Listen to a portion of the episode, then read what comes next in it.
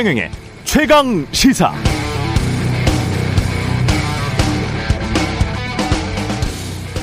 네, 이렇게 북한이 미사일 쏘고 나면 우리는 어떻게 대응해야 하나 늘 고민입니다. 지난 문재인 정부에서는 최대한 군사적 대응 자제하면서 북한을 비핵화의 장으로 이끌려고 했고 이번 윤석열 정부에서는 당신들이 쏘면 우리도 쏜다 이렇게 대응하고 있습니다.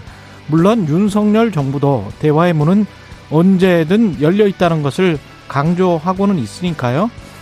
북한이 달라진 한국 정부의 대응 방식이 어떻게 태도 변화를 보일지는 좀 더 지켜봐야겠습니다만 다만 이 근본적인 질문만은 절대 놓쳐서는 안 될 것 같습니다. 윤석열 정부가 한미 동맹을 더욱 강화하고 대규모로 한미 연합훈련을 하고 북한이 미사일 쏘면 우리도 쏘는 방식으로 대응하는 목적. 그 목적은 그렇게 함으로써 북한의 무모한 도발을 억제해서 한국민, 우리나라 국민을 더 안전하고 평화롭게 지킬 수 있다는 것이겠죠. 설마 대내외적으로 북한에게 그냥 강경하게 보이는 것. 결과적으로 그래서 남북 대치의 긴장 상황을 더 악화시키는 것이 목적은 아닐 겁니다. 윤석열 정부의 정책들이 한반도 평화 유지를 위한 것이리라 믿습니다.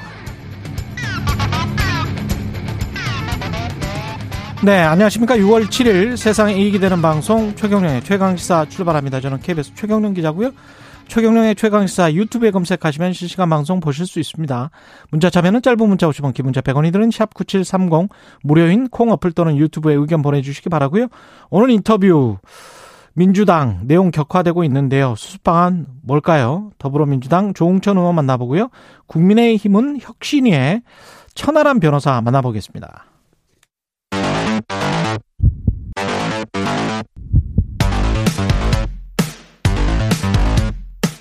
오늘 아침 가장 뜨거운 뉴스 뉴스 unboxing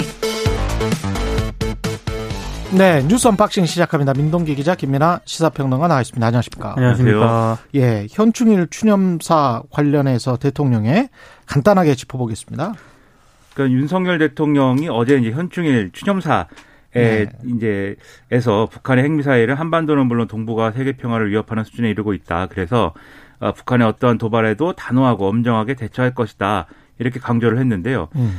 어, 이 내용과 함께 이제 제복 입은 분들의 실질적으로 대우를 받는 그런 이제 국가를 만들겠다라고도 이 보훈 정책에 대해서도 이제 입장을 좀 명확히 했습니다.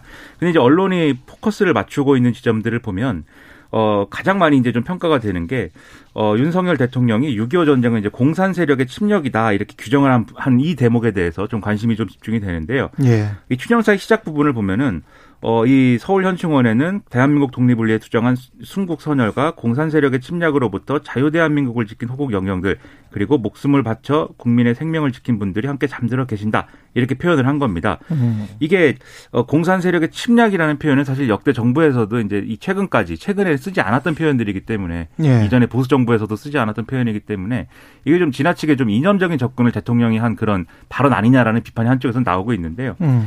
어, 그리고 여기에 더불어서 과거의 보수 정부가 원칙적 수준에서라도 대화, 통일, 평화 이런 언급을 한 것과는 달리 북한을 향해서 대화나 평화를 촉구하는 메시지가 좀 없었기 때문에 이런 점은 좀 아쉽다. 이런 반응이 나오고 있습니다. 외국 언론에서 이런 지금 사- 한반도의 상황을 어떻게 보는지도 좀 유심히 관찰해 봐야 될 것 같고요. 공산 세력의 침략은 맞죠. 맞- 그건 맞는데 역사적 사실이긴 한데 한국과 북한이 너무 대립적인 구도로 나가는 것에 관해서 남의 나라 이야기라고 분명히 보고 있거든요. 음. 그래서 남의 나라에서 미사일 서로 쏘고 그러면 그 사람들은 뭐 되게 재 어떤 의미로서는 재밌어해요. 우리 마치 클릭수 높이는 것처럼 물론 마음속은 그렇지 않겠지만 따뜻한 인류애가 있다라고 보긴 하지만 그럼에도 불구하고 좀 선정적인 기사들이 굉장히 많이 나가고 그 배경과 평화 유지를 위한 어떤 마음이 기사에 잘 안 담깁니다. 거의 대부분의 기사들이. 그런 것들이 한국 언론에도 전염되고 있는 상황. 혹시 보수 정권에서 늘 그랬듯이 특히 박근혜 정권에서 그랬었거든요. 박근혜 정부 때. 그런 상황으로 가면 안 됩니다. 우리한테 좋을 게 하나도 없습니다. 참고로 문재인 예. 정부에서 음. 지난해 1년 전에 이 현충일 추념사에서는요. 음. 문재인 전 대통령이 북한을 직접적으로 언급은 안 했습니다. 네. 예, 이게 굉장히 큰 차이점인 것 같습니다. 근데 이 음. 공산 세력이라는 표현에 대해서 잠깐 뭐 말씀을 드리면은 예. 이게 뭐 우리가 공산주의를 얘기하면 안 된다 뭐 이런 게 아니고 또 네. 무슨 뭐 이 한국 전쟁의 뭐 이런 본질을 뭐 우리가 뭐 외면하자 이런 게 아니라 예. 일반적으로 공산 세력 이렇게 하면은 이게 북한의 어떤 침략 이런 것에 더불어 가지고 중국하고 러시아까지 다 포함하는 그런 냉전적인 구도를 얘기하는 거거든요. 아, 그렇죠. 그, 그 포인트는 중요하네요. 그렇죠. 음. 근데 예. 이제 지금 상황이 지금 현재 국제 정치로 봤을 때. 그렇죠. 예. 이제 북한이 미사일 쏘고 이런 거에 대해서 미국이 유엔 안보리에서 이제 지난번에 ICBM 포함한 미사일 발사에 대해서 대북 제재를 하자고 그랬는데 음. 중국 러시아가 사- 이 안보리에서 반대를 해가지고 이게 무산됐어요. 근데 거기에 대해서 그걸 알면서도 대북 제재를 강행하려고 했던 이유는 중국하고 러시아가 북한하고 한편 먹고서는 이게 우리하고 이렇게 대결하는 대립하는 거다 한미라고 그렇지. 이 구도를 계속 만들어가는 건데 음. 이 구도 속으로 이제 일부분 지난번에도 말씀드렸듯이 우리가 일부분 이제 발을 걸칠 수밖에 없는 신세긴 합니다만 음. 적극적으로 우리가 이 부분으로 계속 이제 파고 들어 갈 수밖에 없는 그런 것들을 계속 이제 강화하는 거는 또 우리 국익하고 충돌하는 부분이 있을 수가 있기 때문에 그렇습니다. 좀 신중할 필요는 있겠다 이런 예. 이제 지적이 나오는 거죠. 그리고 화물연대가 오늘 총파업 을 했고요. 정부는 무관용 원칙으로 대응하겠다. 오늘 0시를 기점으로 총파업에 돌입을 했습니다. 음. 일단 총파업을 왜 돌입을 하느냐? 예. 가장 큰 이유는 안전 운임 일몰제 폐지가 이제 가장 큰 것 같습니다. 약간 배경 설명이 필요한데요.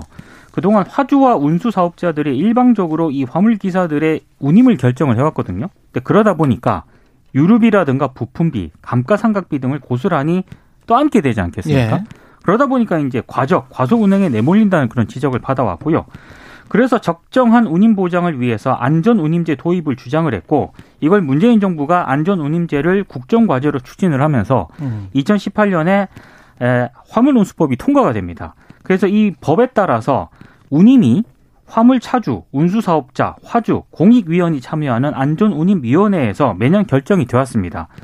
아, 그런데 이제 이게 올해 말 시행 종료를 앞두고 있거든요. 이 시행 종료와 관련해서 정부의 이 윤석열 정부의 공식적인 입장은 뭐 정확한 입장을 내놓지 않고 있는데 아무래도 그냥 종료하는 쪽으로 일단 가닥이 잡힌 게 아니냐는 게 화물연대 측의 주장이고요. 안전운임제 종료. 그렇습니다. 예. 그래서 이거를 연장을 해야 된다라고 주장을 하고 있는데 이 관련해서 정부와 국토교통부가 지난 2일 1차 교섭 이후에 어제 오후 4시까지 어떠한 대화 요청과 연락도 없는 상황이다. 이게 화물연대 측의 주장이고 음. 그래서 이제 파업에 돌입을 한 그런 상황입니다.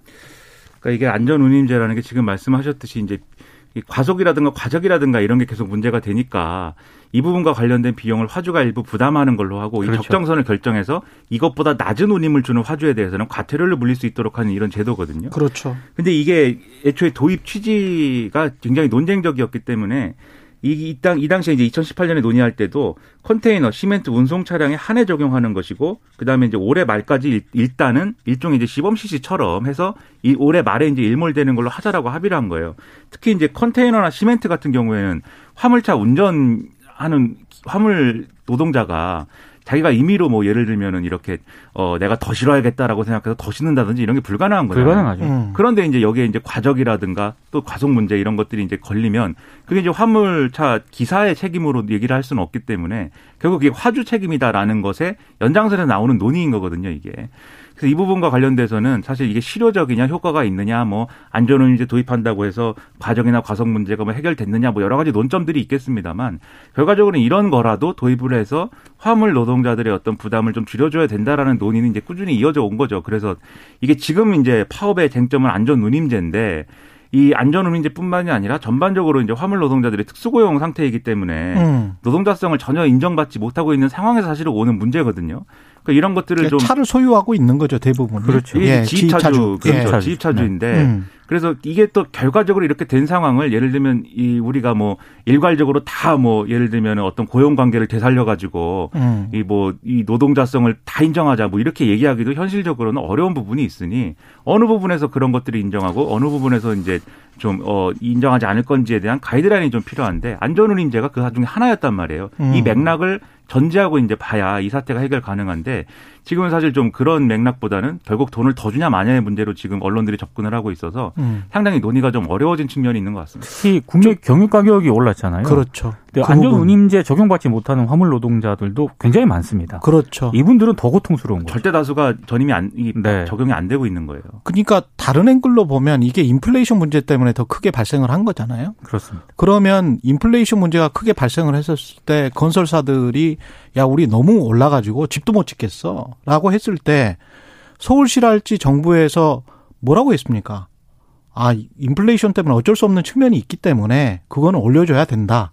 올려줄 필요가 있다. 그러나 너무 지나치게 올리는 거 그래서 뭐 과다하게 어떤 수익을 챙기는 거는 그거는 막도록 하겠다. 이게 지금 순서였잖아요. 말의 순리였거든요. 그럼 건설사들 굉장히 큰 건설사들에 관해서는 그렇게 이야기를 하고 기업들에 관해서는 그렇게 이야기를 하고 이게 일종의 이제 중소상공인들 플러스 특수 고용직 노동자들 그다음에 그냥 노동자들 뭐 이런 상황인 거예요.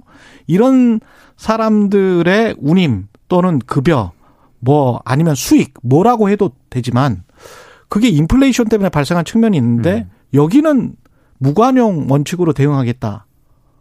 이거는 뭐 뭔지 모르겠어요. 이, 이게 어떤 쪽은 상생이고 건설사는 상생이고 이 사람들은 상생하면 안 됩니까? 그래서 지금 윤석열 정부가 네. 어, 규제 완화 정책을 지금 추진 중이지 않습니까? 음. 그래서 이제 친기업 성향을 보이고 있다라는 평가도 받고 있는데 예. 이번 화물연대 파업에 대해서 어떻게 대처하는지가 윤석열 정부 노동 정책을 판가름하는 어떤 시금석이 될 것이다라는 게 언론들의 전망입니다.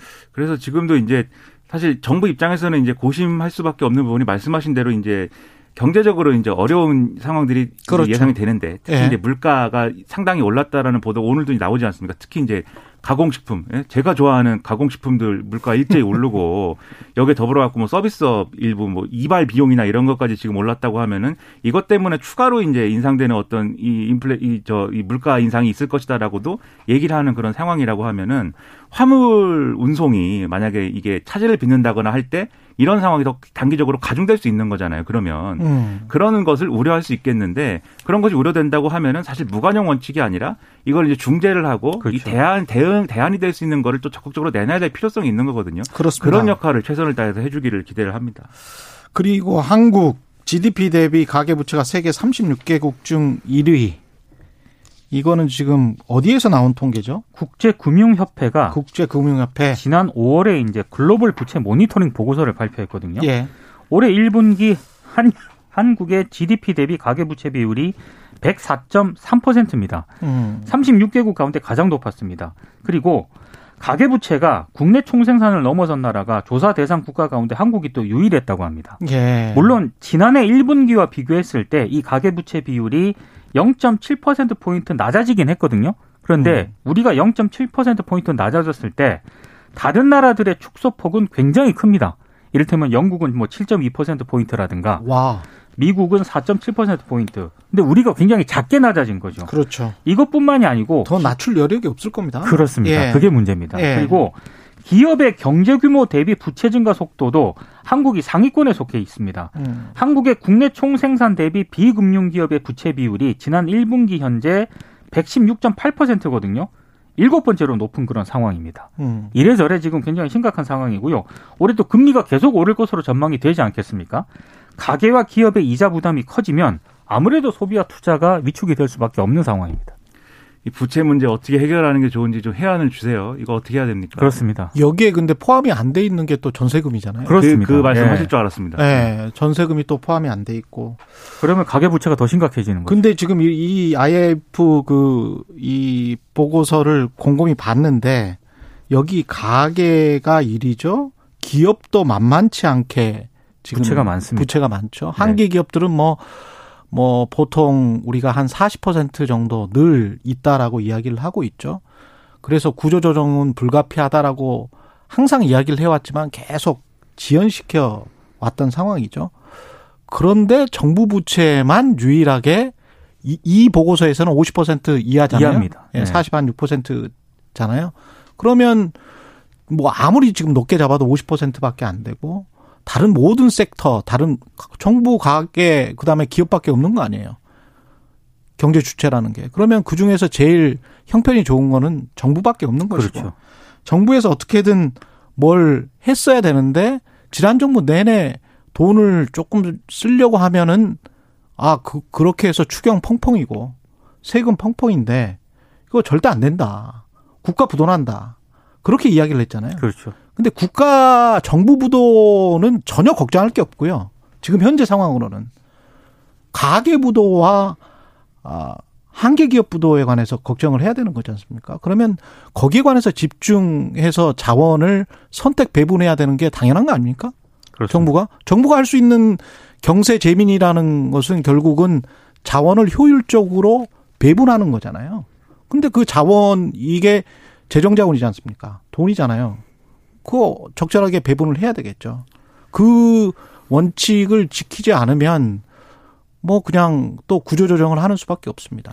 그치? 예. 가계부채의 성격이나 이런 것들은 심층적으로 좀 봐야 될 필요가 있는 게 음, 이게 뭐 말씀하신 대로 전세금 문제도 있고 여러 가지 맥락들이 있는데 음, 예를 들면 이제 윤석열 정부에서는 또 앞으로 이 아무래도 지난 정부에 이제 부동산 문제가 어쨌든 정권 교체론에 어떤 불을 당기는 역할을 했기 때문에 예, 집을 더 잘 마련할 수 있게 해주는 쪽으로 정책을 많이 끌고 가야 되지 않습니까? 지금 윤석열 정부 입장에서는. 그렇죠. 근데 당장 이제 한 8월인가요? 뭐, 어, 대출 규제 완화나 이런 것들이 또 예정돼 있는 그런 상황이고. 음, 이런 것들이 지금 어떤 이 부동산 경기의 하방 압력이나 이런 것들을 또 상쇄시키는 역할을 할 수 있을 것으로 또 기대하는 측면들이 있기 때문에 이런 것들이 근데 또 이 가계부채 문제 랑 엮어서 보면은 가계부채 문제를 심화시킬 수 있는 그렇죠. 그런 요인들로 작용을 할 거잖아요. 예, 그러니까 이런 것들이 앞으로 계속 좀 있을 것인데 이게 어쩔 수 없는 부분도 있겠지만 여기에 또 대당하는 또 다른 어떤 역할, 정부의 역할이 또 필요한 거지 않습니까? 그 그렇죠. 부분은 지금 말씀하신 것처럼 정부가 이제 저 주도적인 역할을 이 부채 문제에 대해서 대응하는 역할을 해야 되는 것인데 음. 그런 것들이 또 앞으로 잘 될 것이냐에 대해서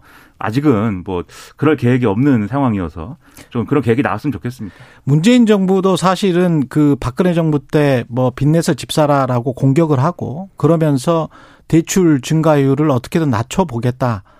이렇게 이야기를 했지만 실제로는 낮추지 못했어요. 그렇죠. 대출 증가율 크게 증가를 했었고 그 이유 중에 하나가 소비나 지출이 그 대출 네. 이 없어져서 또는 뭐 줄어들어서 사라지게 되면은 경제 부담을 준다. 그래서 경제 성장률이 낮아진다. 모든 언론과 사람들의 관심이 경제 성장률이잖아요. 그걸로 어떤 국정의 퍼포먼스, 실적을 평가를 받고 있기 때문에 이번 정부도 똑같이 그 트랩 일종의 덫인 것이죠. 음. 그 덫에 빠, 빠질 가능성이 좀 있습니다.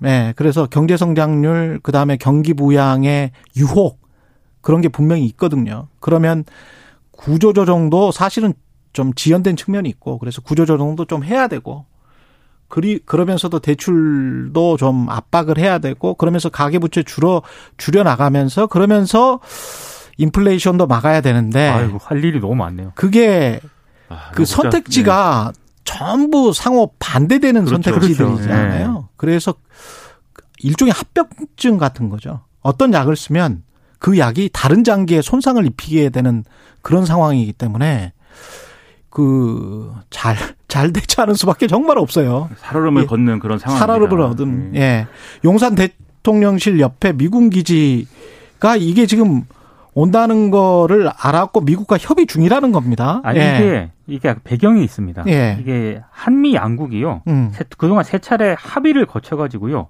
이 미군 기지 잔류 기지 위치를 확정을 했거든요. 음. 확정을 하는 그런 상태였습니다. 예. 그런데 윤석열 대통령의 당선이 확정된 직후부터 이 계획에 차질이 생겨버렸습니다. 이게 왜냐하면 2020년 합의한 대로 잔류 기지가 만약에 세워지게 되면은요, 지금 용산에 대통령 집무실하고 주한미군 부대가 담벼락 하나를 놓고 그냥 마주하는 일이 상황이 발생을 한 겁니다. 근데 이게 대통령 집무실 인근에 미군 부대가 상주하는 나라가 없잖아요. 그러다 보니까 이게 뭐 도감청 문제 등의 문제도 발생할 수 있고 그래서 이런 문제들 때문에 지금 정부가 잔류 기지를 대체할 장소를 물색하는 쪽으로 이제 협상을 시작을 했다는 그런 내용인데 문제가 좀 있습니다. 왜냐하면 이게 우리 측 사정 변경으로 부지를 새로 찾아야 되는 그런 상황이지 않습니까? 예. 그러다 보니까 수천억으로 추정되는 이전 비용 대부분을 혹시 우리 정부에서 좀 부담을 해야 되는 것 아니냐 이런 우려가 하나 나오고 있고요. 음. 그리고 뭐 각종 편의 시설이라든가 기반 시설도 모두 새로 깔아줘야 되고 그리고 만약에 이전 부지가 정해지게 되면 그 지역에 거주하는 주민들의 재산권 침해도 생길 수 있지 않겠습니까? 이런 복잡한 문제들이 생길 수 있기 때문에 굉장히 좀 문제가 좀 우려가 된다라고 하는 게 일부 언론의 보도 내용입니다. 예. 그 제일 좋았던 거는 이제 이런 걸 이런 문제 이런 쟁점들을 어느 정도 다 해소한 상태에서 집무실 이전을 하는 게 제일 좋았을 것 같은데 그렇죠. 이제 그거는 뭐 어쩔 수가 없지 않습니까? 지금 여기서도 많이 비판을 했는데 집무실 이전이나 이런 게 다소 졸속적으로 갑작스럽게 진행된 부분에 대해서는 비판을 많이 했는데 이미 옮겨버린 거니까 이제 지금 이제 그런 얘기 하기는 좀 뭐한 것이고 그래서 이거는 이제 이제 협상을 잘 하는 수밖에 없는데 이것과 더불어서 또 걱정이 많이 되는 게 음. 영산공원 조성하는 문제에 있어서도 계속 미군 기지에 이제 그 오염물질 정화 그렇죠. 비용이나 이런 문제를 계속 거론하는 거잖아요. 예. 근데 전 세계적으로 미군 기지 정화 비용이나 이런 것들을 미국 미국이 그냥 뭐 선심 쓰듯이 그럼 그거 저희가 뭐 알아서 하겠습니다 이런 예가 없거든요. 예. 한 군데도 없기 때문에 결국 이제 우리가 다 음. 부담하는 상황이 될 수가 있기 때문에 음. 이런 부분을 다 종합을 해 가지고 미국하고 우리가 그래도 미국의 동맹국으로서 지금 역할을 충실히 하겠다고 하는데 음. 이런 부분에 대해서 양보를 얻어낼 수 있으면 얼마나 좋을까 이런 생각입니다. 김종대 전 의원하고 8시 한 45분쯤에 관련해서 좀 이야기를 하, 하기로 했습니다. 그리고 정진석 의원과 이준석 대표 관련해서 이준석 대표가 자기 정치를 하고 있다? 이렇게 지금 비판을 하고 있는 겁니까? 그러니까 정진석 이준석 의원이? 대표가 혁신이 예. 출범을 시키고 음. 우크라이나 방문을 한 거를 정진석 의원이 자기 정치한다라고 비판을 했고요. 예. 그리고 권성동 원내대표도 혁신이 관련 질문에 좀 성급한 측면이 있다.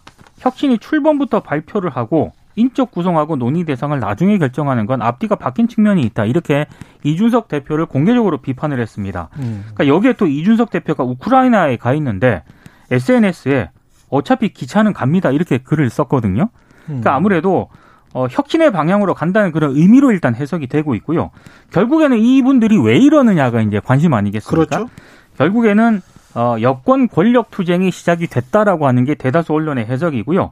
참고로 전징석 의원은 당권 주자로 분류가 되고 있습니다. 음. 이준석 대표도 이제 어, 지방선거 이후에 주도권을 잃지 않으려고 여러 가지로 지금 이런저런 시도를 하고 있는 거 아니겠습니까? 예. 그러니까 이제 하나는 이제 결국에는 여권 권력 투쟁의 서막이라는 거고 또 하나는 이준석 대표와 윤핵 간의 2차전 성격도 좀 있는 것 같고요. 예. 다른 당권 주자들도 지금 여러 가지 좀 움직이고 있거든요. 이를테면 어, 김기현 의원 같은 경우에는 당내 의원 모임을 새로 구성하고 지난 3일부터 또 가입 신청을 받고 있다라고 하고요. 음. 안철수 의원도 지금 어, 정책 포럼을 개최하면서 당내 지평을 넓혀갈 그런 계획이라고 하는데 전체적으로 보면은 이제 에, 주요 당권 주자들의 움직임이 시작이 됐다 이렇게 보시면 될 것 같습니다. 그러니까 지금 뭐 24일에 당 윤리 전체 회의가 예정이 돼 있는 거잖아요. 그리고 여기서 이제 이준석 대표권을 논의를 하는 건데 당 대회에서 나오는 얘기들을 보면은 어제 성일종 의원처럼 이제 아 이거 뭐이 음, 선거를 두 번이나 대승한 대표를 그렇게 어, 흔드는 것은 적절치 않다 이런 의견도 있지만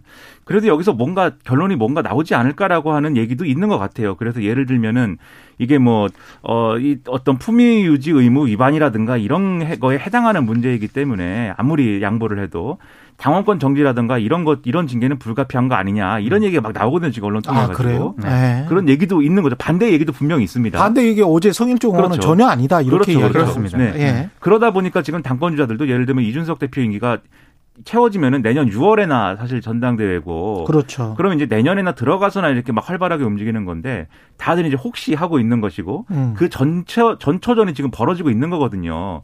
근데 이게 결론적으로 얘기하면은 결국 이게 권력의 속성상 마지막에 칼자루 치고 있는 건 사실은 이제 윤석열 대통령과 그 주변에 그렇죠. 핵심 권력의 핵심부입니다 그렇습니다. 사실 거기에 그렇습니다. 의향을 의향이 뭘까를 생각하면서 이제 두고 있는 어떤 그러한 수싸움이어 가지고 상당히 흥미진진하게 진행이 되는 것이죠. 정진석 의원 페이스북에 이렇게 나와 있는 그 와중에 지방선거 와중에 이준석 당 대표가 제대로 중심을 잡았느냐? 국민의힘은 윤석열 대통령에게 큰 빚을 졌습니다. 국민의힘이 그 빚을 갚는 길은 여당으로서 굳건하게 윤석열 정부를 뒷받침하는 일이라고 저는 생각합니다. 그러니까 이제 정진석 아. 의원 등은 예. 이준석 대표가 윤석열 대통령하고 코드 안 맞는다 이제 이거 지적하는 거고 그런 것 같아요. 약간. 그리고 예. 이준석 대표는 나는 혁신을 하려고 하고 시스템 공천 앞으로 할 것인데 공천권 노리고 지금 당 대표직 노리면서 음. 윤핵관들이 움직이고 있는 거 아니냐? 그거 잘 되겠느냐? 이렇게 반격하고 있는 거거든요. 본질이 그것인지는 아직은 잘 모르겠습니다. 본질이 예. 그거라기보다는 네, 다른 쪽에 있지 않을까라는 생각도 좀 듭니다. 예. 좀더 지켜보죠. 뉴스 unboxing 민동기 기자 김민아 평론가였습니다. 고맙습니다. 고맙습니다. KBS 일라디오 최경영의 최강 시사 듣고 계신 지금 시각 7시 44분입니다.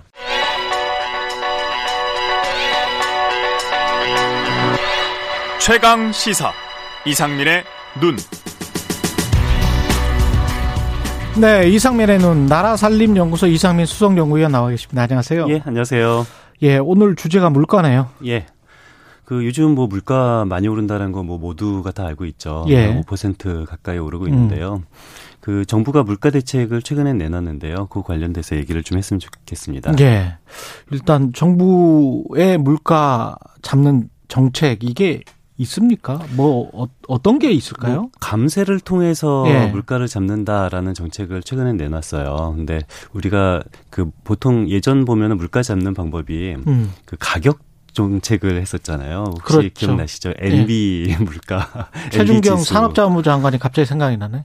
그렇죠. 예, 예. 회계사였기 때문에 내가 원가 계산 다 해가지고 예, 예, 맞습니다. 정유사들 한번 손을 봐주겠다는 식으로 이야기를 해서 예. 그때 정유사들의 주가가 폭락했었던 그런 그렇죠. 적이 있었습니다. 그래서 과거에는 직접적으로 가격을 이렇게 잡겠다라는 예. 정책을 폈어요. 근데 이번 정부는 직접적으로 가격을 잡는 것이 아니라 세금을 인하해서 물가를 잡겠다 라는 정책을 좀 새로운 정책이죠. 이런 음. 정책을 폈습니다. 어떻게 보면은 기조랑 다른 나라들도 이 비슷한 게 있지 않습니까? 지금 로이터 보니까 최근에 미국이 중국 관세 트럼프 때 매겼던 관세 조금 인하하려고 하는 것 같은 그런 느낌도 있더라고요. 예, 뭐 관세 소식도? 같은 경우는 예. 뭐 이론적으로는 음. 인하하면은 아무래도 세금은 그만 아니, 그 관세를 인하하면은 물가는, 물가는 좀 낮아질 수는 있는데 그렇죠. 그런데 이게. 실질적인 예. 효과가 있는지는 좀 의문이에요. 왜냐면은 우리나라 같은 경우는 전 세계에서 FTA를 가장 많이 체결한 국가라고 아, 되거든요. 이미 관세가 낮다. 그렇죠. 이미 관세가 거의 없어서 실제로 이번에 가장 문제가 식료품이잖아요. 예. 식료품 같은 경우는 FTA 체결국에서 수입하는 양이 80%가 넘는데요. 아. 그렇다면은 지금 현재 관세를 내려도 굉장히 그 효과는 제한적이다라는 건데, 근데 다른 나라도 비슷하다라고 말씀하셨는데 다른 나라는 반대인 경우도 있어요. 그러니까 그렇죠. 이 미국 같은 경우는 우리나라보다 물가가 지금 더 오르고 있거든요. 그렇죠. 훨씬 이 바이든 정부 같은. 예. 경우는 오히려 감세가 아니라 증세를 해서 물가를 잡겠다라는 얘기도 하고 있는 한편으로는 추정입니다. 법인세, 소득세 올린다고 또 그러고 그렇죠. 있으니까. 그러니까 이게 그 법인세 같은 경우는 예. 올리면은 아무래도 이게 유효 수요가 좀 낮아지잖아요. 그러니까 세금이 올라가면은 소비를 좀 덜 하게 되니까. 그렇죠. 그런 식으로 해서 물가를 잡겠다. 증세를 통해서 물가를 잡겠다라는 미국의 정책이 있고 어. 우리나라는 거꾸로 감세를 통해서 물가를 잡겠다라는 정책이 있으니까 아. 언뜻 보면 꼭 이게 반대처럼 보이기도 하죠. 그렇습니다. 아직 그 저 중국에 대한 그 트럼프 때 매겨졌던 관세는 어떻게 될지는 모르겠고 예. 그런 이야기가 지금 아주 최신 소식이어서 예. 제가 잠깐 전해드렸고요. 그러면 법인세나 소득세를 어 인상해서 물가를 잡을 수 있습니까? 아니면 관세를 인하해서 물가를 잡을 수 있습니까? 우리 같은 경우는 근데 아까 어 이미 관세를 많이 인하해놨기 때문에 그렇죠. FTA를 많이 체결해놔서 예, 예. 별 효과가 없다. 그러니까 이론적으로는 뭐 둘 다 맞을 수도 있는데요. 예. 실질적으로는 저는 둘 다 틀릴 수도 있다고 봐요. 둘다 그러니까 틀릴 수도 어느 게 있다. 맞고 어느 게 틀리다라고 정확하게 말을 할 수는 없는데요. 그렇죠. 그러니까 뭐 관세는 FTA 때문에 효과가 좀 적다라는 것은 뭐 예측할 수 있는 거고요. 음. 그리고 소비세, 그러니까 부가가치세죠. 그러니까 부가가치세도 좀 낮춘다라고 정책을 발표했어요. 뭐 예. 이론적으로 보면은 부가가치세인 소, 그러니까 소 비세인 부가가치세를 낮추면은 그만큼 물가가 낮아질 수도 있을 거라고 생각하는데요. 음. 그렇죠. 이것도 효과가 좀 제한적일 수밖에 없는 게 어. 이게 과연 부가가치세를 낮춘 것만큼 그만큼 물가가 낮아질까? 생산자 입장에서는 자기의 어. 생산자가 가져가는 이익을 더 많이 더 챙긴다라면은 그만큼 그 물 그 가격은 실제로 낮아지는 부분은 제한적이거든요. 세금은 떨어뜨리는데 기업의 수익은 뭐 그대로 계속 그렇죠. 좋게 되고 예. 그러나 가격은 그냥 유지되거나 계속 높아지고 그럴 수가 그렇죠. 있다. 그래서 세금이 내려간 것만큼 그만큼 가격이 내려갈 것 같지는 않고요. 그래서 어느 정도 가격 인하 효과와 그 생산자 잉여 효과가 이게 좀 나누어서 나타나서 이런 정책이 뭐 완벽하게 현실에서 성공을 거둘 거라고는 예측하지는 않고요. 그 자본주의 시장에서 우리가 민주주의고 또 자본주의지 않습니까? 네, 그렇죠. 근데 이제 자본주의 시장에서 정부가 어 가격 낮춰 기업들에게 예, 예. 이렇게는 못하는 거 아니에요? 그렇죠. 그러니까 예. 저는 뭐 이번 정책이 특별히 잘못했다라기보다는 예. 정부가 물가를 이 조절하는 것은 굉장히 어려운 거예요. 그렇습니다. 그러니까 예. 뭐이 금리 금리를 올려서 물가를 잡는다. 이것은 뭐 어느 나라든 다 쓰고 있는 방법이고 경제학 우리나라도 쓰고 있는. 방법인 거고요. 예. 근데 이것을 금리를 제외하고 예. 이런 식으로 가격 조절 정책을 한다든지 아니면은 세금을 낮춘다든지 하는 것이 과연 물가 인하 효과가 얼마나 있을까라는 의문이 생기고요. 실제로 정부도 음. 이런 정책을 통해서 뭐 세금은 한 1조 원 가까이 줄어들지만 음. 물가 인하 효과는 한 1%, 0.1% 포인트 정도가 될 거다라고 예측을 하고 있어요. 근데 그 예측의 그 프로젝션 하에서도 만약에 뭐 원유 가격이 예상보다 더 높아지면 예, 예. 그러면 그 예측은 맞지도 않을 거 아니에요? 그렇죠. 근데 예. 이 정책 효과만 봐서 물가 인하 효과가 0.1% 포인트인데, 그러니까 이 말은 뭐냐면은 세금 인하를 통한 부작용은 확실한 거고 아. 이것을 통해서 얻어지는 긍정적인 효과는 0.1% 포인트 정도밖에 안 되는 불확실한, 그러니까 확실한 부작용을 가지고 불확실한 이득을 볼 수 있는 정책이다라는 건데요. 그러네요. 그러니까 저는 그런 의미에서 음. 조세 정책은 조금 더 롱텀, 좀 긴 중장기적인 그런 계획을 통해서 봐야 될 것 같아요. 우리 부가가치세 음. 같은 경우는 굉장히 단순한 세제잖아요. 예. 아주 박정희 때 만든 다음부터 지금까지 세율도 한 번도 오르지도 않고 인하되지도 않고 음. 그리고 그 사이에 정권이 굉장히 많이 바뀌었지만 모든 정권은 좀 부가치세 예외되는 품목, 비과세 예외를 조금씩 없애고 점점 부가치세 범위를 더 확대를 하는 것이 우리가 항상 일관적인 부가치세 이 발전 방향이었어요. 예. 그런데 이번에 잠깐 요 물가 대책으로 요 부가치세를 조금 더 일관적인 합 의와는 반대되는 방식으로 하는 거가 과연 이 세금 제도를 통해서 어. 이런 물가나 아니면은 이 가격. 가격 같은 것들을 이걸 잡는 거가 과연 올바른 방향인가라는 근본적인 물음을 할 수가 밖에 없죠. 그 재산세 같은 경우는 어떻습니까? 지난번에 키예프에서 대외정책연구원에서 그렇죠.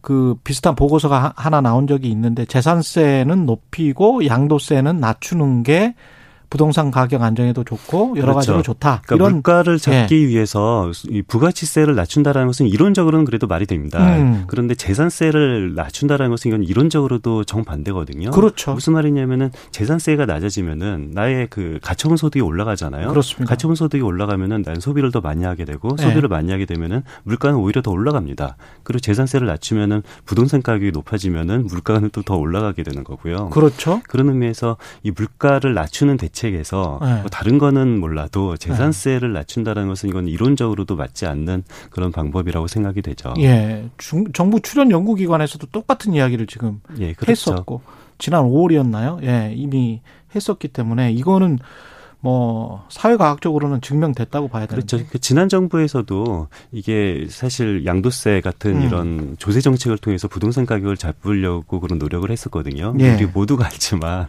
사실 실패했잖아요. 예. 마찬가지로 이번 정부에서도 이런 재산세 아니면 뭐 부가치세, 관세 등을 통해서 음. 물가를 잡으려고 하는데 이 조세 정책 은 자기 본연의 목적이 있다고요. 예. 어떤 조세 정책이라는 원칙이 있고 그리고 이런 경기 조절이라는 목적을 통해서 조세 정책을 활용한다라는 것이 음. 과거의 경험으로 봤을 때 이것이 성공한 예가 별로 없습니다. 그렇죠. 조세 정책은 조세 정책대로 보고 다른 경기 조절 목적은 조세 어. 정책이 아닌 다른 방법을 쓰는 것이 더 효과적이지 않을까라는 생각을 가지고 있습니다. 그러면 어떻게 해야 될까요? 물가 결국 금리밖에 없습니까?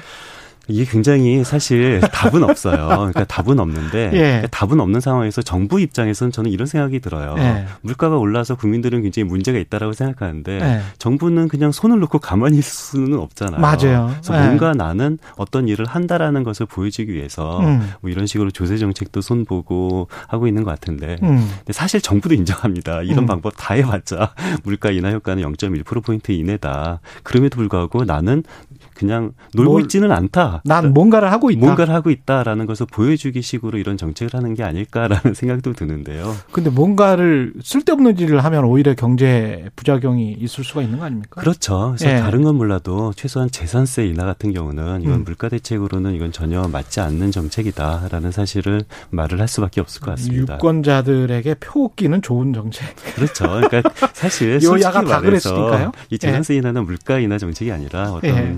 좀 유권자들에게 그런 정책이지 않을까라는 생각이 듭니다. 예, 지금까지 나라살림연구소 이상민 수석 연구위원이었습니다. 고맙습니다. 예, 감사합니다. 예.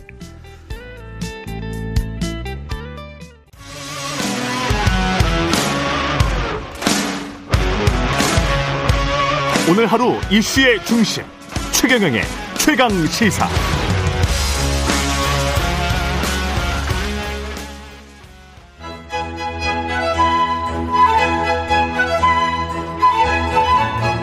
최경영의 최강 시사.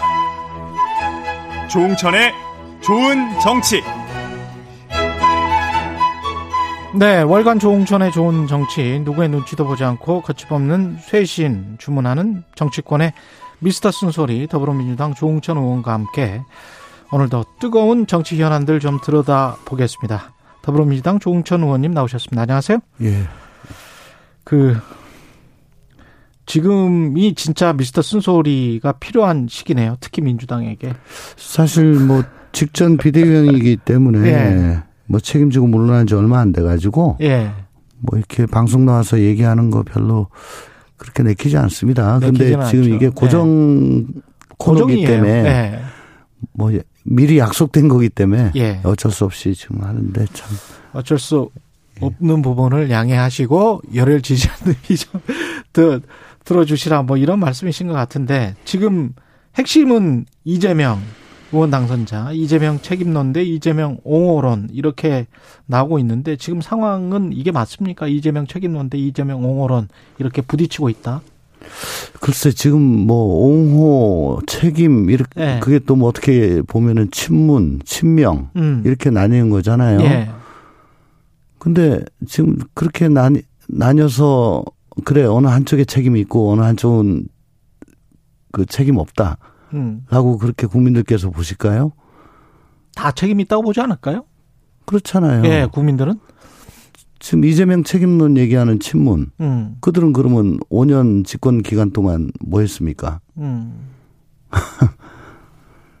뭐 패권적으로 당 운영했고 음. 결국 뭐 국민통합 염, 염두에 두지 않고 예. 그렇게 운영해서 결국은 민심이 떠났지 않았습니까? 예.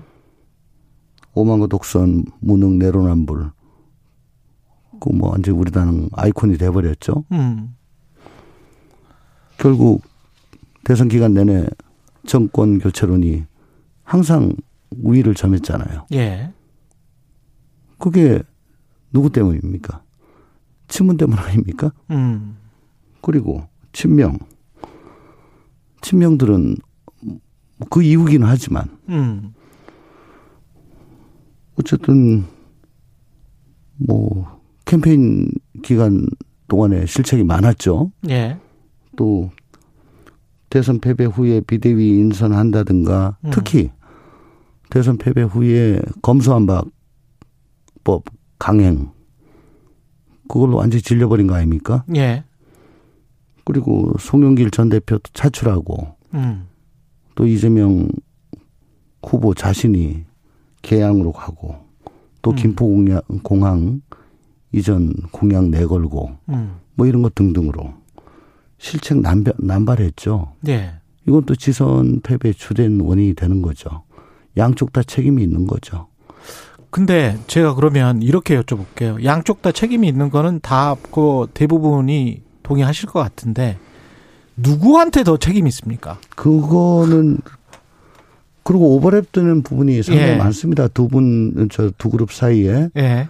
그리고 두 그룹 전부 다 음. 강성 지지층에 지나치게 의존해 가지고 음. 중도층 이- 이탈을 뭐 가속시켰다, 방관했다. 두 그룹 다. 네. 예. 그래서 뭐 그 점은 부인할 수 없을 거예요. 음. 그러니까 그 어느 쪽이 득세를 해가지고 음. 뭐 당권을 잡아도 아 민주당이 쇄신했구나, 음. 반성했구나 그렇게 여기지 않을 겁니다. 지금은 양쪽 다 음. 남 탓할 게 아니고 음. 그저 내 탓이다라고 음. 자책하고 반성할 때입니다. 남 탓할 게 아니고 내 탓이다. 자책하고 반성해야 될 때다.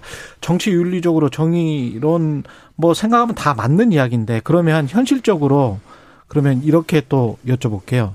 정치공학적으로 현실의 민주당 정치 역학상 봤을 때는 뭐가 셉니까? 이재명 책임론이 셉니까? 이재명 옹호론이 셉니까? 그 힘의 힘의 구도 순수하게 힘의 구도로 봤을 때는 어떻습니까? 아무래도 음. 대한민국 정당 정치는 강력한 대권 대선 주자를 예. 중심으로 음. 어 굴러가는 게 이때까지의 뭐 상내였죠. 예. 어 어쨌든 1,600만 이상의 득표력을 보여줬던 이재명 후보, 음. 이재명 의원 음. 이란 존재 그 자체 1,600만 표란 거그 음. 자체를 그 어떻게 그걸 부인할 수 있겠습니까? 음. 물론 뭐, 어, 지금 다른 뭐 대체 주자가 음. 나오지 않는 한은 예. 그 이재명 의원의 존재가 있는 한은 예. 어, 그 이재명 후보를 옹호하는 쪽이 더 세다고 할 수 있겠죠. 어, 예. 민주당의 힘의 균형점은 그렇게 돼 있다. 그러면 어떻게 해야 되나요? 민주당의 이 갈등을 혹시 뭐 분당까지 가게 되는 것 아니냐? 뭐 이렇게 이제 걱정하는 쪽도 분당 있습니다. 가 가려고 하면은 되게 뭐 강력한 대선 주자가 예. 탈당을 한다든가 창당을 한다든가 음. 뭐 이런 경우 아니면은 상당히 많은 숫자의 현역 의원들이 예.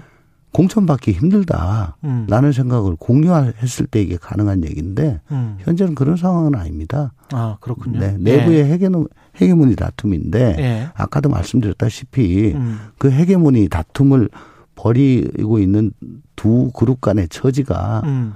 도끼인 객끼이기 때문에 객긴 나- 객긴인 도끼인 객긴이다. 예, 남 탓할 일이 아니다 이거죠. 예. 내탓 운동을 해야 된다 이 말씀을 드립니다. 내탓 운동을 하면서 자신의 탓이다, 나의 탓이다 이렇게 하면서 네. 수습은 구체적으로 그러면 비대위 구성은 어떻게 돼야 되고 전당대회 규칙, 룰 세팅은 어떻게 해야 되는지 그거를 좀 아이디어가 있으시면 말씀을 좀 해주세요. 비대위 구성은 어떻게 해야 될까요? 비대위 구성은 음. 어, 사실 요 직전 비대위의 음, 구성이 그 절차적으로 하자가 많았다고 당 내부에서 그때 저 출범 당시 굉장히 파열음이 있었죠. 절차적 하자. 예. 예. 그래서 어 저희 비대위 해, 에, 그만둘 때 어, 의총과 당무위 그리고 중앙위 인준까지 거쳐가지고 비대위를 구성해라. 예. 라고 하여 못을 박았습니다. 음, 어, 당원, 저, 그런 절차를 다 밟아라. 그래서 지금 의총을 계속하고 있는 거거든요. 오늘도 합니다. 예. 그리고 아이디어가 나온 게 이제 초선 그룹, 재선 그룹, 삼선 그룹, 사선 이상 그룹. 이렇게 선수별로 대표 선수를 하나씩 내 가지고, 어, 비대위원을 삼고 음, 또 청년 여성 원회 요렇게 하나씩 하면 일곱 명 되지 않습니까? 예. 거기다가 어, 비대위원장 하나 예. 또 당연직 비대위원이 지금 원내대표거든요. 비대위원장은 어떻게 뽑히는 겁니까? 비대- 비대위원 뽑히면 거기에서 호소를 하는 건가요? 뭐 그럴 수도 있고 예. 아니면 별도로 할 수도 있고. 영입을 할 수도 예, 있고. 예.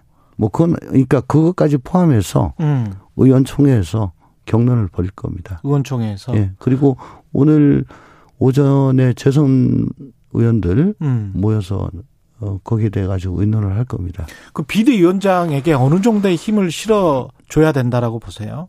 비대위원장이 단순히 전당대회 준비 전준이 네. 정도만 한다면 그건 안 되죠. 음. 지금 사실 대선 때보다도 훨씬 더 지금 득표를 못했지 않습니까? 그렇죠. 한 600만 표 이상 지금 득표를 못했습니다. 음. 낮은 투표를 감안하더라도 음. 또 검수한박 이런 걸로 중도층 이탈이 좀 심해진 거거든요. 음. 그러니까 당 쇄신 반성 뭐 비전도 보여드리고 뭐 여러 가지 해야 될 일이 많아요. 예. 그래서 어, 단순히 전당대회 잘 치러낸다 이거 이거는 나중의 일입니다.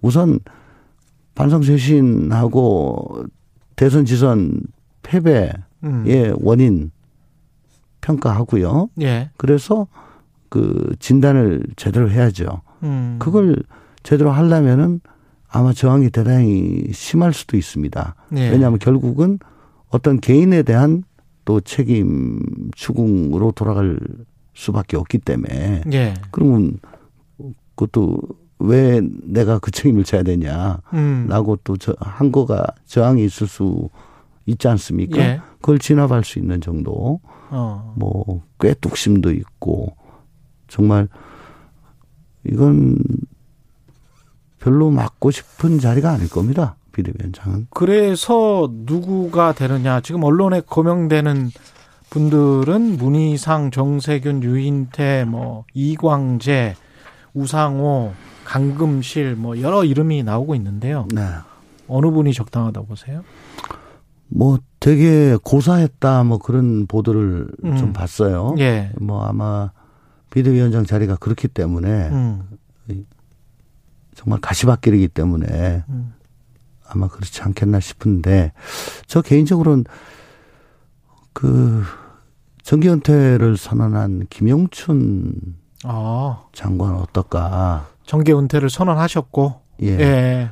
당에 대해서 그립감도 있고 아. 586 출신이고 예. 586인데 은퇴하는 586이죠. 예. 그러니까 586들에 예. 대해서도 뭐 속되게 얘기해서 말빨도 있고. 음. 네.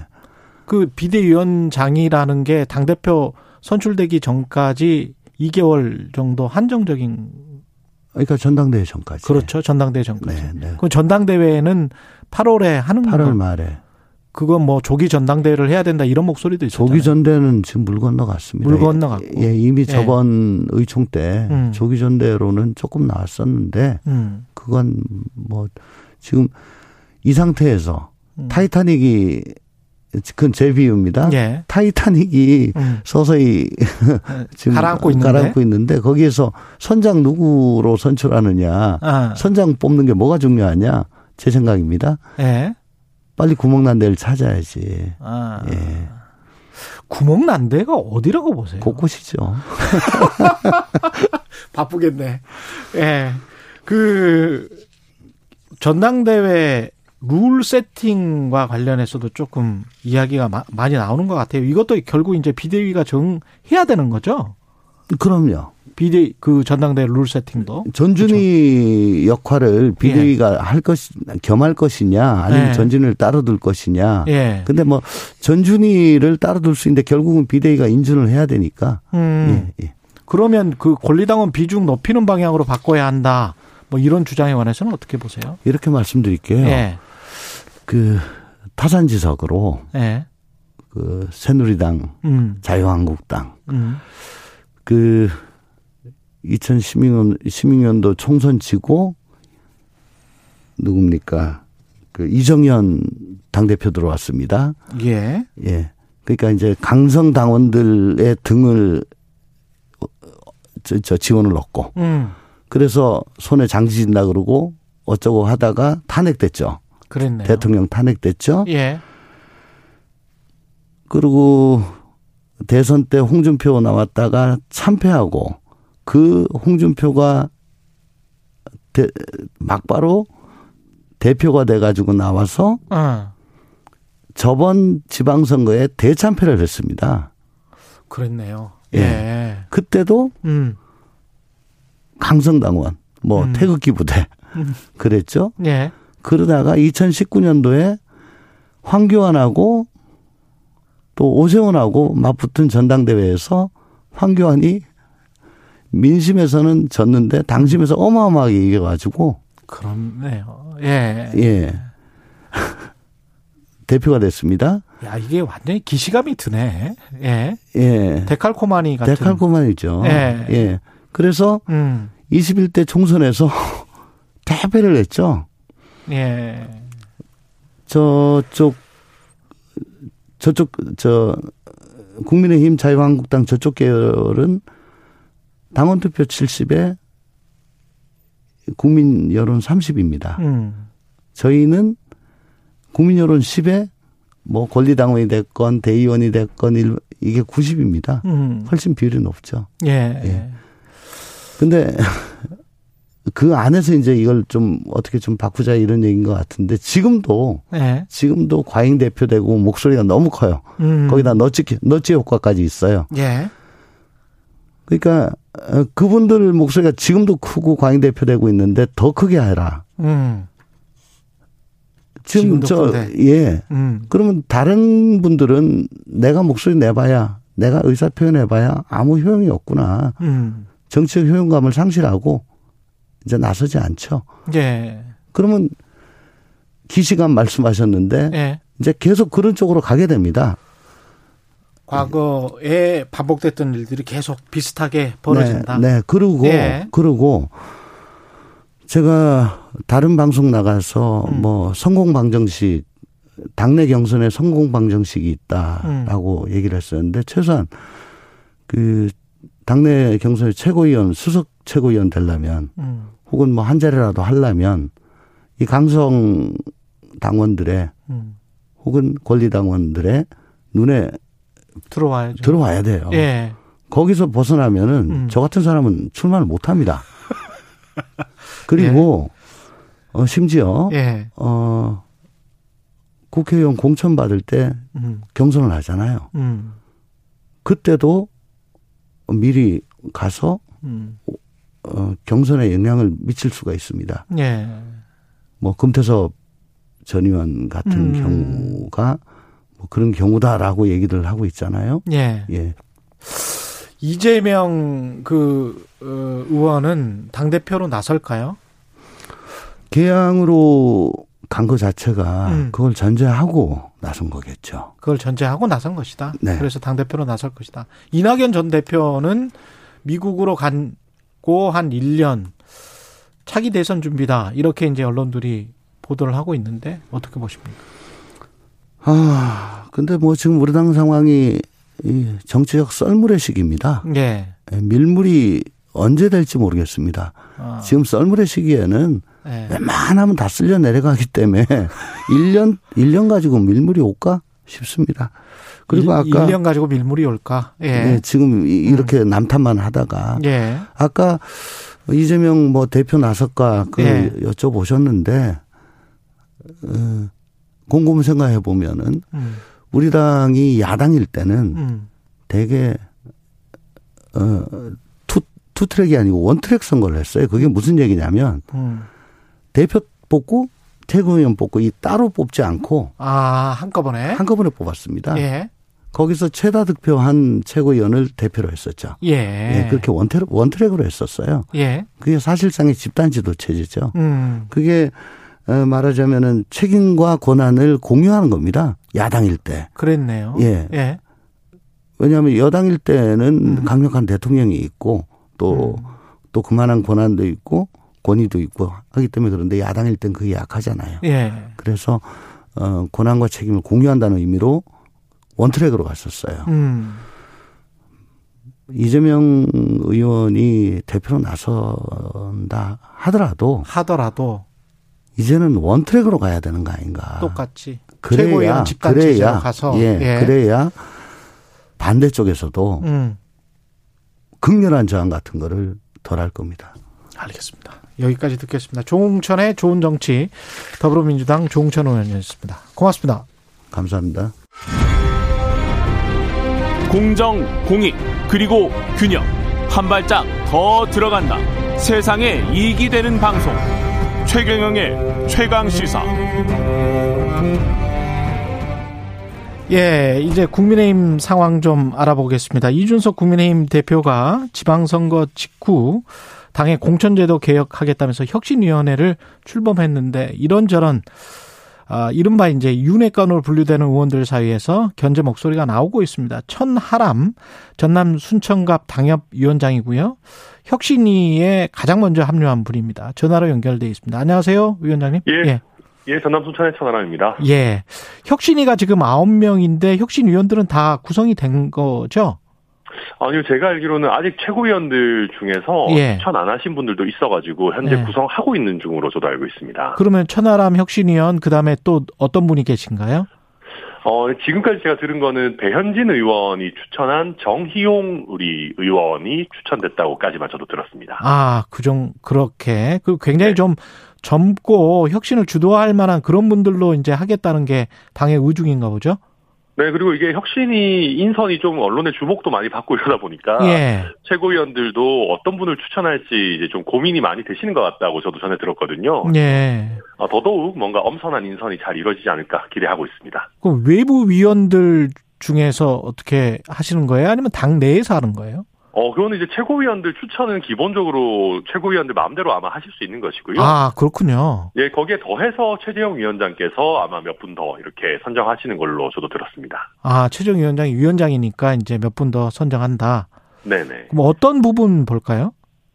그러니까 제가 이제 최종 위원장께 말씀 듣기로는 예. 지금 언론에서는 공천 관련해서 되게 주목을 많이 받고 있긴 한데 그렇죠. 예, 꼭 공천에 한정하지 않고 네. 지금 당의 뭐 조직이나 운영 제도 전반에 대해서 한번 살펴봐 달라는 주문을 받았다고 해요. 음, 그래서 뭐 말 그대로 혁신위의 혁신 범위에는 제한이 없다라고 저희도 이해하고 있습니다. 그 조직 제도 운영, 공천 모든 것에 관해서 한번 혁신 방안을 뭐 들여다 봐 달라라고 제안을 받은 주문을 받은 그 주문을 한 사람은 누굴까요? 아마 이준석 대표겠죠. 아, 이준석 대표의 다 주도로. 최재형 위원장에게 그런 주문을 한 걸로 저도. 네. 조직 제도 운영 공천과 관련해서. 그러면 근데 이제 어제 권성동 국민의힘 원내대표가 기자 간담회 하면서 혁신위를 발족하려면 좀 더 많은 준비를 해야 되는데 성급한 측면이 있다. 뭐 이렇게 말했거든요. 아, 저는 이런 것도 조금 아쉬운 게요. 예. 이게 저희가 그 대- 지선 대승하고 나서 이게 혁신이라는 키워드를 먼저 선점한 좋은 국면이었는데 이게 약간 이제 당내에서 비판 같은 것들이 나오면서 조금 권력 투쟁처럼 비춰지는 면이 있는 거에 대해서 저는 일단 조금 아쉬운 마음을 금할 수가 없고요. 그런 그러네요. 예. 네, 또 한 가지는 음. 사실 저희가 당내에서 무슨 위원회 만들 때요. 음. 위원들 전부 다, 다 세팅하고, 뭐, 뭐 할지 다 정해놓고 발표하는 경우가 잘 없습니다. 예. 예, 저도 뭐 당내 여러 위원회 해봤고, 뭐 약자와의 동행위원회니 뭐 많이 해봤습니다만은, 보통 위원장 정도 결정되고, 큰 틀에서 역할 결정되면, 언론에 공식 발표를 하든 아니면 일정 부분 이렇게 공개가 되든 되는 게 일반적이거든요. 음. 그리고 혁신이라는 거는 저희가 기존에 많이 해봤고, 뭐 범위를 최고위에서 미리 혁신의 범위를 제한한다 이런 전례는 없었기 때문에 예. 위원장 정도 결정됐다면 저는 충분히 발표할 수 있고 더더군다나 위원장이 마음대로 인선을 하는 것도 아니고 최고위원들께 한 분씩 추천을 받는 이런 어, 큰 틀의 룰도 정해져 있는데 예. 이게 성급했다라고 볼 일인가 저는 좀 동의하기가 어렵습니다. 이기자마자 왜 혁신을 그러면 이준석 당 대표는 주장했을까요? 그러니까 저는 그렇게 생각합니다. 물론 음. 이게 정치공학적으로 저희가 혁신의 키워드를 선점하는 면도 있겠죠. 예. 근데 그거보다 실질적으로 더 중요한 거는요. 어, 제도 개혁, 특히 공천 관련한 제도 개혁은 음. 공천과 시간이 최대한 떨어져 있을 때 해야 됩니다. 예. 그러니까 제가 이번에 지방선거 공천관리위원도 최재형 위원장이랑 같이 했었었는데요. 아, 예. 저희가 공천 관련해서 아 이거는 좀 이상하다 규칙이 좀 이상하다 아니면 관행이 좀 이상하다라는 얘기를 꺼낼 때마다 제일 많이 들은 답변이 그걸 지금 손대면 안 된다라는 거였거든요. 아, 선거 앞두고 있어서. 그렇죠. 그러니까 네. 민주당 같은 경우도 똑같지 않겠습니까? 지금 전당대회 룰을 이제 와서 바꾸니 마느니 하니까 어마어마한 잡음이 생기는 거 아니겠어요? 그러네요. 예. 그래서 지금 총선을 한 2년 앞둔 현재 시점이 뭐 특정한 사람에게 유리하니 불리하니 이런 잡음 안 나오고 공천 제도를 깔끔하게 정비할 수 있는 저는 최적의 시기이기 때문에 음. 이준석 대표가 뭐 당 생활 한 10년 했으니까 누구보다 그런 거 잘 알지 않겠습니까? 예. 그래서 혁신위를 좀 빨리 띄운 거다. 오히려 오해 살 가능성을 줄이기 위해서 저는 빨리 띄웠다라고 어 뭐 생각하고 있습니다. 그 정진석 의원이 중진으로서 뭐 윤회관으로 불리기도 하고 그런 네.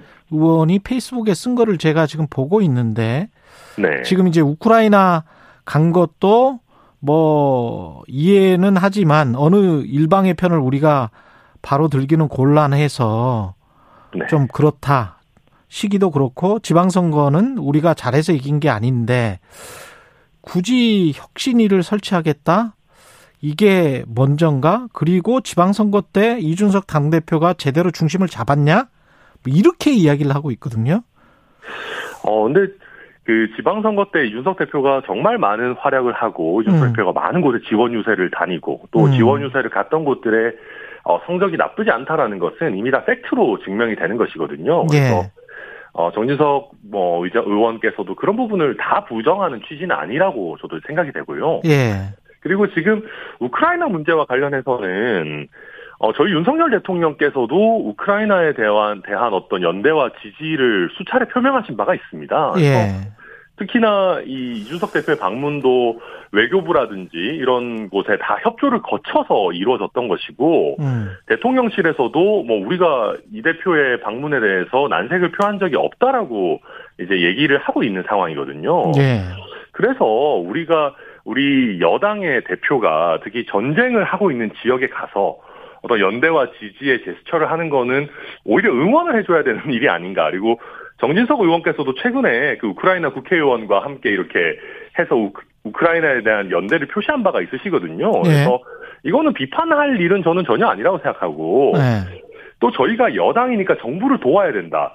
당연한 얘기죠. 그런데 저희가 그냥 정부 잘해라 잘해라 응원하는 치어리더가 아니지 않습니까? 어, 그렇죠. 그렇다면 예. 오히려 저희가 정부를 돕는 가장 중요한 것은 국민의힘의 정당 지지율을 높게 가져가고 궁극적으로는 총선에서 저희가 과반 의석을 얻어서 정부에 힘을 실어줄 수가 있어야 되는데 음. 저- 그 저는 이준석 대표가 하려는 게 저는 바로 그거라고 생각하거든요. 공천을 조금 더 잘해서 음. 다음 총선에서 이겨보자라는 게 이준석 대표의 뜻이라고 저는 생각하고 뭐 이준석 대표에 대한 다양한 평가가 있겠습니다만은 예. 최소한 선거에는 진심인 남자인 것 같거든요. 예. 뭔가 굉장히 선거에는 열심히 하는 예. 뭔가 굉장히 이기는 거에 이 예. 희열을 느끼는 예. 승장이 되고자 하는 욕구가 강한 분이기 때문에 예.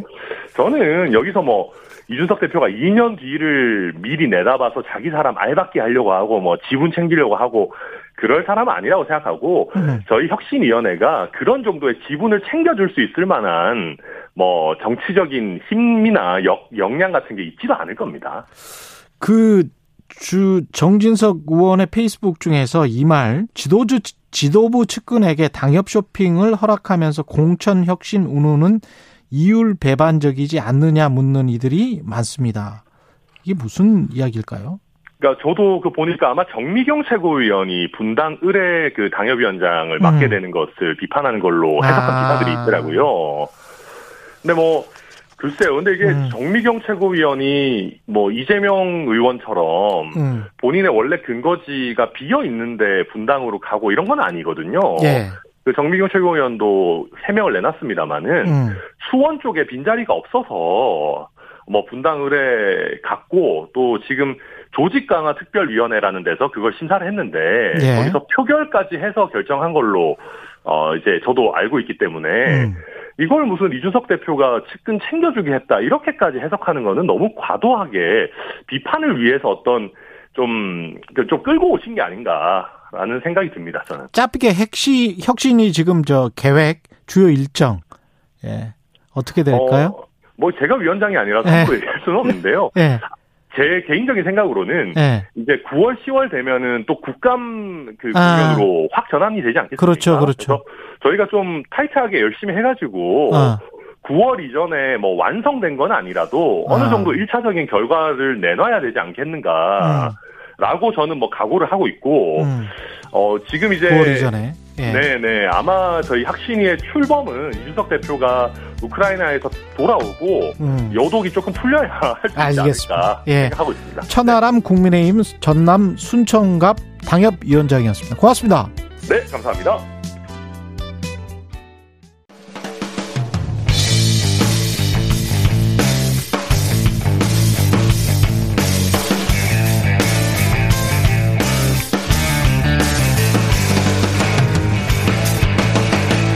최경영의 최강 시사.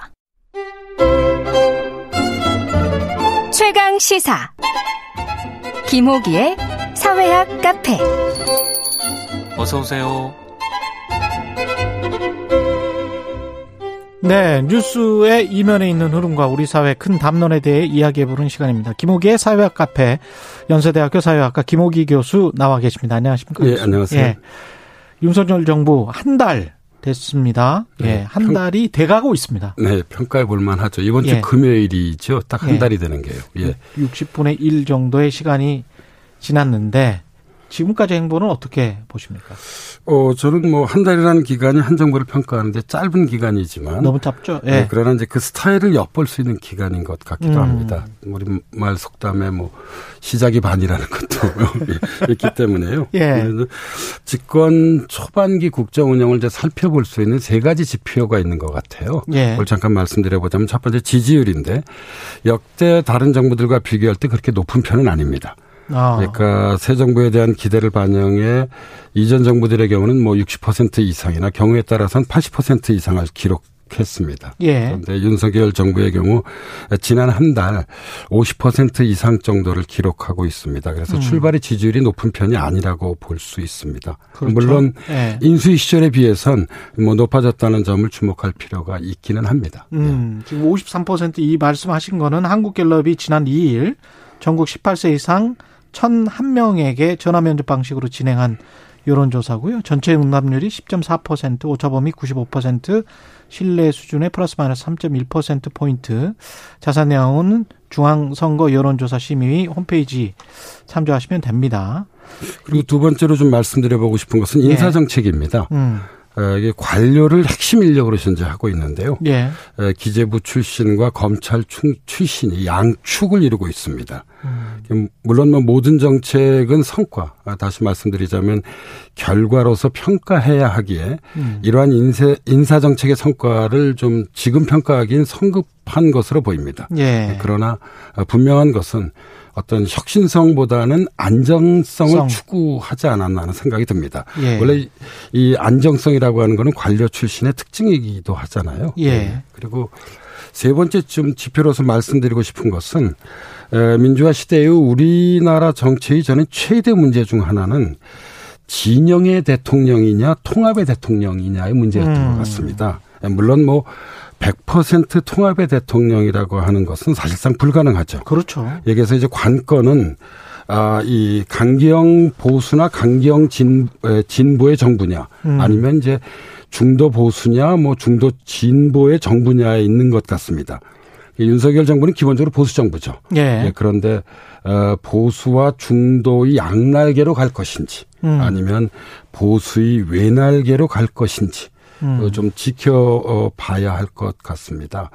예, 저는 지난 어, 이 3월 이제 초부터 예. 어, 이 대선 이후죠. 어, 이 최근까지 윤석열 정부에 대한 외국에서의 어떤 그런 평가를 예. 좀 지켜봐 왔었는데요.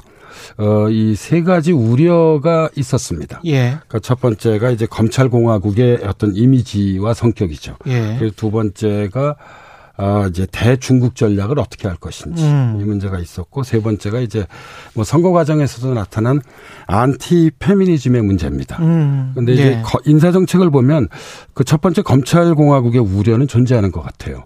예. 예, 그리고 이제 대중국 전략은 어뭐 한미 정상회담이 열려서 음. 한미 동맹을 우선시하겠다는 것을 확고히 했지만 예. 그러나 여전히 뭐 경제적으로는 중국이 중요하기 때문에 음. 이 문제는 좀 앞으로 지켜봐야 할 것 같습니다. 그러네요. 어, 그리고 예. 이제 안티 페미니즘의 경우는 어, 이, 뭐, 비판이 있자 곧바로 여성 장관들을 임명했잖아요. 예. 어, 이런 것을 보면 어떤 그런 비판을 좀, 이게, 이 적극적으로 좀 수용하려고 하는, 음. 뭐, 대통령으로서의 태도죠. 그렇죠. 어, 저는 뭐, 이런 뭐, 태도는 뭐 긍정적으로 좀 평가할 수 있을 것 같습니다.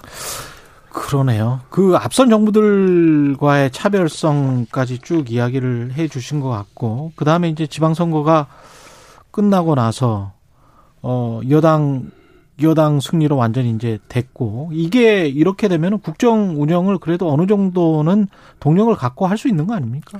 어, 그럼에도 이제 불구하고 예. 협치가 중요하죠. 협치가 중요하다. 왜 그런가 하면 국정이 제대로 이루어지기 위해서는 이제 입법이 중요하잖아요. 음. 대통령 시행령만으로서는 국정을 운영하는 데는 한계가 있을 수밖에 없습니다. 예. 그래서 6월 1일 지방 선거 때까지는 어, 저는 뭐 정부든 여당이든 야당이든 모두 선거를 일차적으로 의식해 왔기 때문에 음. 이 협치의 가능성은 그렇게 높았다고 보기는 어려운 것 같습니다. 예. 예, 그러나 이제 앞으로가 문제인데 어 여기에는 협치에는 대통령의 의지가 중요하고 어 야당의 호응이 중요합니다. 음. 예, 그래서 과연 예, 윤석열 대통령이 어떤 의지를 보여줄 것인지 그리고 지금 어이 야당은 대단히 그 내부 사정이 복잡하잖아요. 그렇죠. 예, 그래서 예. 어떻게 보면 지금 본인들 집안 싸움 때문에 리더십이 예. 사실상 부재한 상태인데 뭐 그럼에도 불구하고 음. 어, 이 정부와 여당의 협치 요구에 어떻게 대응할지 어떻게 호응할지 음. 예, 이좀 지켜봐야 할 것 같습니다. 당장 뭘 가지고 협치를 해야 될지 그것도 그 여야가 고민을 많이 할 것 같습니다. 항상 민, 민생이랄지 물가랄지 뭐 신경 쓰이는 문제들이 많은데 저는 뭐 경제 관련 입법이 제일 중요할 것 그쵸. 같습니다. 왜냐하면 예. 지금 경제 위기가 상당히 심각한 상태이기 때문에요. 예. 예, 정부로서는 경제 관련 입법을 서두를 수밖에 없을 없고 것 같습니다. 예. 통치 스타일은 어떻게 보십니까? 그 형님 리더십 뭐 이런 이야기 하지 않습니까? 이런 것을 한번 말씀드려보면 어떨까 싶어요. 음. 저는 개인의 정체성이 국정 운영에 큰 영향을 미치는 것 같습니다. 음. 이제 민주화 이후에 대통령의 정체성을 보면 김영삼 대통령, 김대중 대통령, 노무현 대통령은 정치가이자 민주화 투사였잖아요. 예. 어, 이명박 대통령은 기업가이자 정치가였고 음. 박근혜 대통령은 정치가이자 대통령의 딸이었었고요. 아. 예. 전임 문재인 대통령은 정치가이자 대통령의 친구이자 민주화 투사였습니다.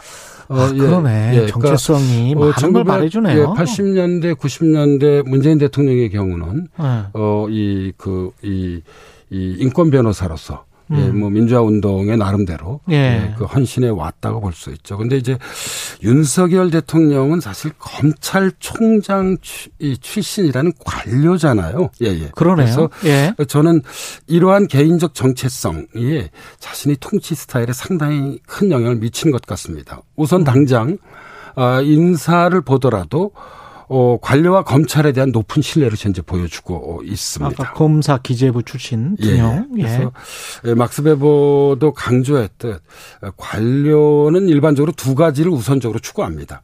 하나가 효율성이라면 다른 하나는 안정성입니다. 예. 예, 그래서 이 윤석열 정부도 효율의 정부, 안정의 정부를 좀 일차적으로 좀 추구하지 않을까 예상이 이- 그 됩니다. 그래서 음.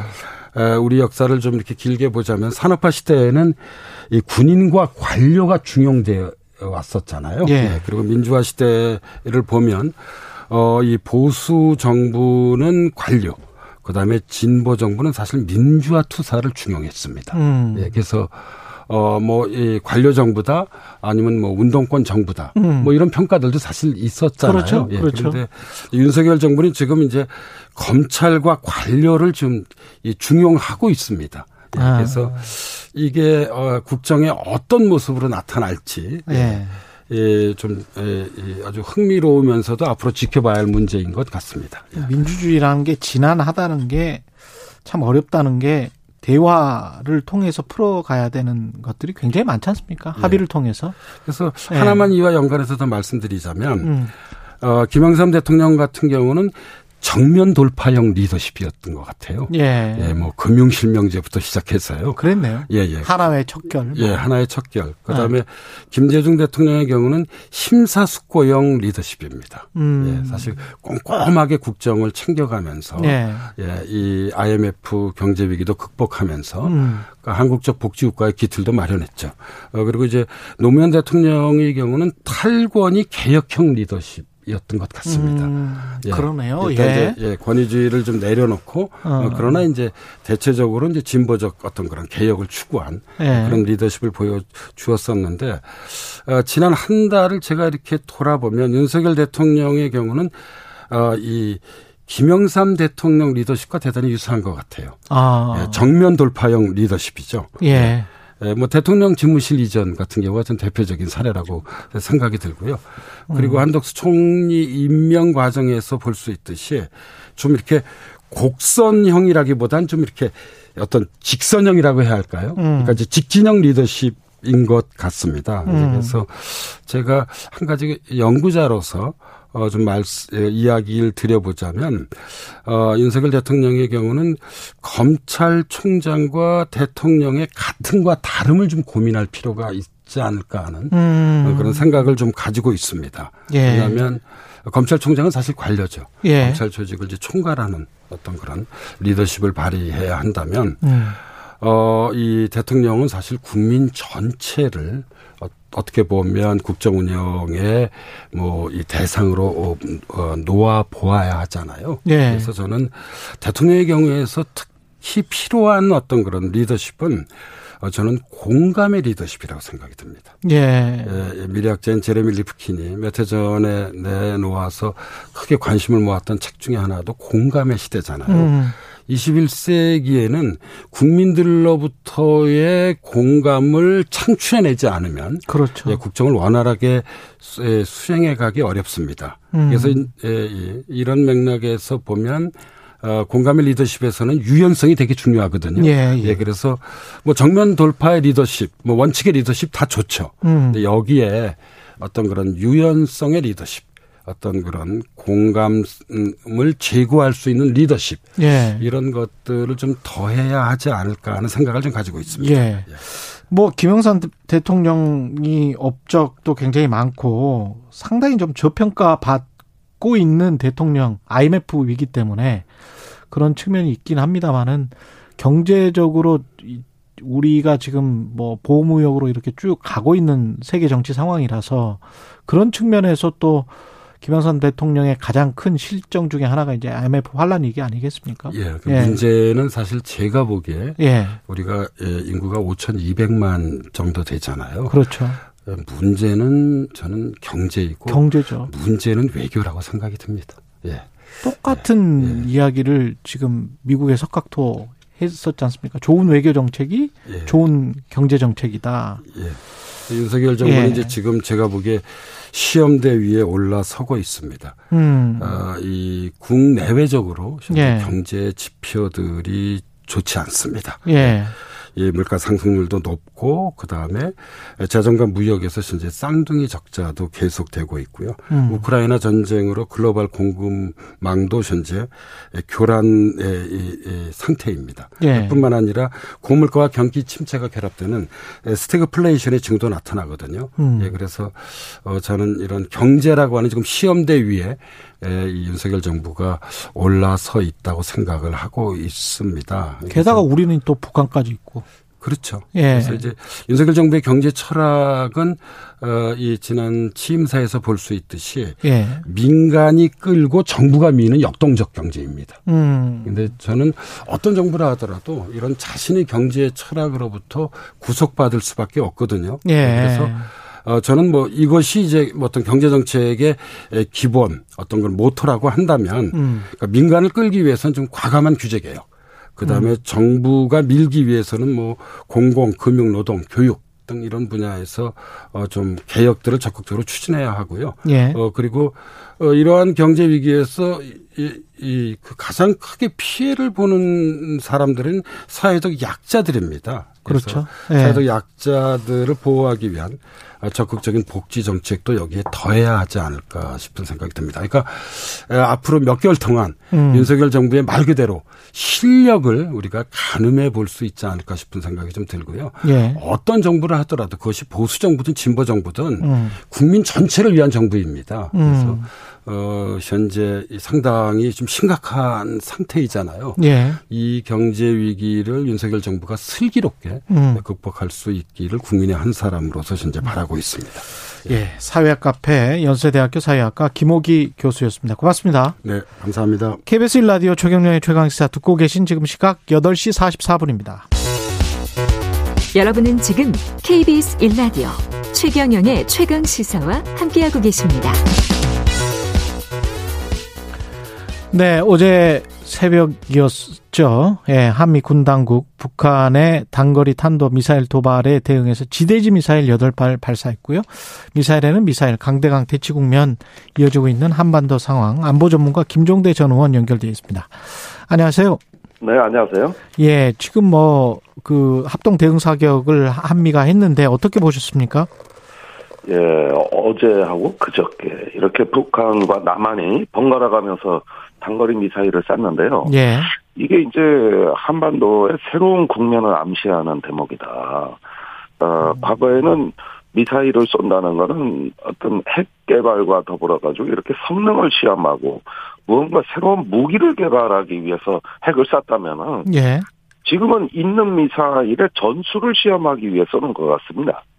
그러니까 아. 충분히 이미 개발된 미사일을 비축해서 재고량을 확보하고 음. 이제는 그 미사일을 갖고 아 이걸 실전에서 어떻게 섞었을까 이렇게 전술 시험을 하는 거거든요. 북한이 예. 예. 예를 들면은 뭐 우리가 야구에서 투수가 직구도 던져보고 커브도 던져보고 여러 가지 구종을 다양하게 해보는 거거든요. 예. 어 그렇듯이 에, 장거리 단거리 여러 종류의 미사일로 무장을 해놓고 이걸 전술적인 운용을 시험해보는 음. 이런 어떤 성숙 단계, 진화 단계로 가고 있다. 그러니까 우리도 비슷하게 대응을 하고 있다고 보여지는 거고요. 앞으로 실전에서 보여질 그 어떤 한 남북한의 아, 군사 교리라든가 전술을 보다 구체화하는 조짐으로 보여지기 때문에 우려된다고 할 수 있겠습니다.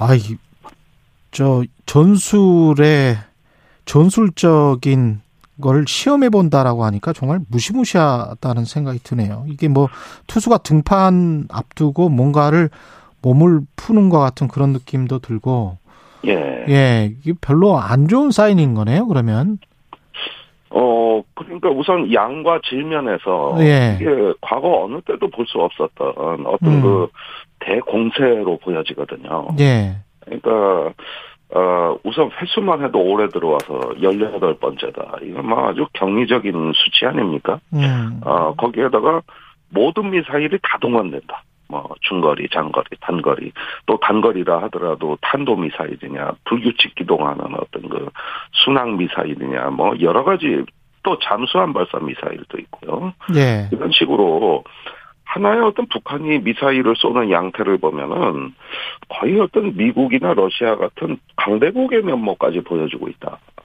음. 이게 대부분 개발도상국은 미사일이 단순하고 수량이 적은데 예. 이건 수량도 많고 너무 다양하니까 이런 것들은 어떤 준강대국 수준이라고 볼 수 있는 것이죠. 예. 우리가 강대 강으로 대치하는 것 이게 이제 해법이 될 수 있습니까? 어떻게 보세요?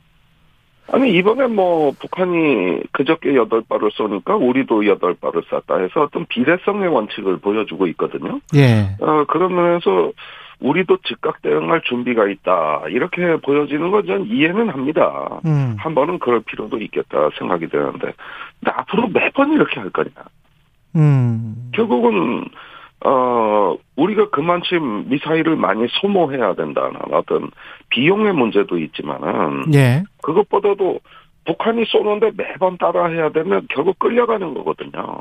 예. 그러니까 우리는 우리식의 그 억제력과 우리식의 어떤 대응 방침을 갖고 의연하게 대응하면 되지. 저쪽에서 한 대 때리면 우리도 한 대 때리고 매번 이렇게 가면은 결국은 주도권은 북한이 가져가겠죠.